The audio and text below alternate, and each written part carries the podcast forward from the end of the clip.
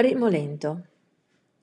Ieri arrivata al Club Natación Barcellona per nuotare nella piscina di acqua fredda di mare e rinfrescare il corpo accaldato da quest'estate anticipata e umida e precoce, mi sono fermata a guardare il cielo per dire una preghiera e per ringraziare l'universo e le sue nuvole che intense nascondevano il sole. Per osservare il silenzio, in silenzio, il volo libero dei gabbiani intorno Erano tantissimi e parevano tutti uguali. Nessuna differenza tra loro. Vecchi e giovani si inseguivano divertendosi silenziosamente insieme. Vestivano tutti lo stesso abito e fluivano leggeri e sicuri, sostenuti dalla brezza intensa. Hai mai osservato il volo di un gabbiano, o di una colomba, o di un'aquila? Hanno tutti qualcosa in comune. Si lasciano prima o poi andare con fiducia ad una forza invisibile che li agguanta morbidamente e li lascia liberi di essere chi sono. In questo momento di vita mi sento come un gabbiano. Mi lancio libera nella vita ogni mattina, mi ascolto, mi sento, mi osservo. Ieri avevo voglia di fiondarmi al mare.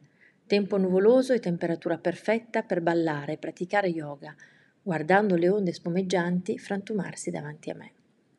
Il cielo scuro minacciava pioggia e per qualche minuto gocce di umida freschezza hanno sfiorato la mia pelle assetata e secca. Amo respirare la pioggia, amo toccarla con le dita, anche se non è sempre stato così, soprattutto quando ero bambina ed adolescente. La pioggia mi metteva malinconia. Da grande le cose sono cambiate. Ho camminato e corso tante volte sotto grosse gocce di acqua tropicali quando vivevo a Singapore. Conosco quella magia.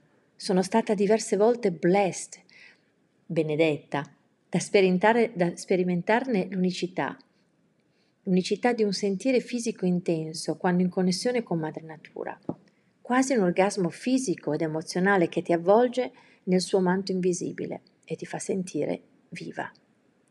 Ieri, dopo lo sport all'aperto, un bagno freddissimo in acqua di mare in piscina, e voilà, la mattinata si è conclusa, in solitudine e silenzio, spezzati solo da una breve chiacchierata con un amico.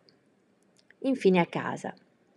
Avevo solo voglia di mettermi nel cocoon e riposare, mangiare qualcosa prima per nutrirmi e prendermi cura del corpo stanco e affannato da una lunga camminata per tornare a casa.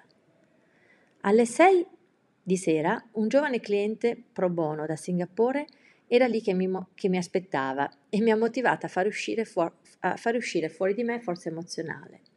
Non ne avevo molta e, e l'ho regalata a lui, scegliendo deliberatamente di lasciare il letto e mantenere il mio impegno alle sei di sera.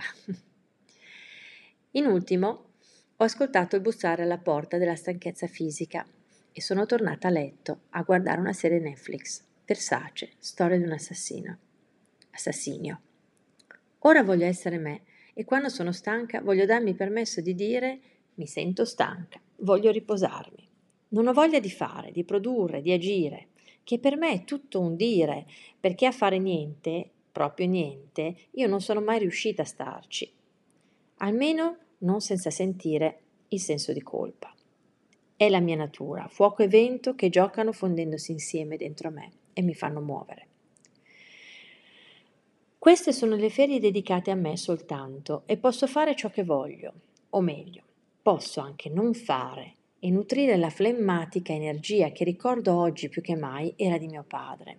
Lui era capace di lasciare scivolare ogni cosa sulla sua pelle, senza mai davvero preoccuparsi più di tanto di cosa gli accadeva intorno. È arrivato il tempo di attivare quell'energia fluida che resta ferma a osservare la vita che si muove là fuori. Osservo con gioia cosa accade dentro me sin dal mattino al risveglio e senza sforzo scelgo di fare non tanto ciò che voglio, bensì ciò che so mi fa bene e che ovvio non sempre è facile scegliere di fare. Come anche non sempre è quello che la gente fuori giudica essere positivo o atteso da Elisabetta. A presto!